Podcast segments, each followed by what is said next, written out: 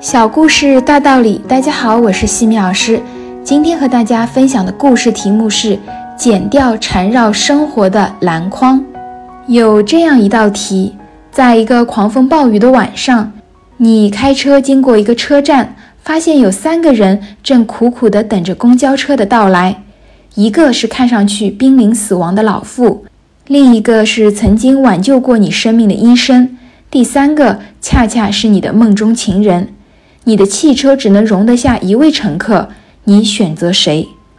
大多数的人会想选择老妇，因为她很快就会死去，我们应该挽救她的生命；选择医生，因为他曾经救过你的命，现在是你报答他的最好机会；选择梦中情人，是因为如果错过这个机会，也许就永远都找不到他了。到底选择哪个好呢？其实答案很简单。把车钥匙交给医生，让他赶紧把老妇送往医院，而自己则留下来陪着心爱的人一起等候公交车的到来。自己从车上下来，抛开思维的固有模式，我们就可以找到更好的解决方法。生活中很多看似复杂的事物，解决起来都很简单，但前提条件是不要让无形的思维定式禁锢你的头脑。据说篮球运动刚诞生的时候，篮板上钉的是真正的篮子。每当球投进去的时候，就有一个专门的人踩在梯子上把球拿出来。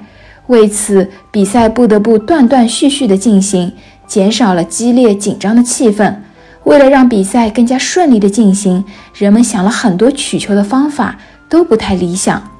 有一位发明家甚至想到了制造一种机器，在下面一拉。就能够让球弹出来。有一天，一位父亲带着他的儿子来看球赛。小男孩看到大人们一次次不辞辛劳的取球，大惑不解：为什么不把篮筐的底给去掉呢？一语惊醒梦中人，大人们如梦初醒，于是才有了今天我们所看到的篮网的样式。去掉篮筐的底，就这么简单。但那么多有识之士都没有想到，听起来让人费解。然而，这个简单的难题困扰了人们多年，可见无形的思维定式就像那个结实的篮子一样，禁锢了我们的头脑，使得我们的思维就像篮球被囚禁在了篮筐里。成长箴言：生活中许多时候，我们需要一把剪刀去剪掉那些缠绕我们的篮筐。生活中许多事物都没有我们想象中那么复杂，我们只需要寻找一个突破口。今天的分享就到这里。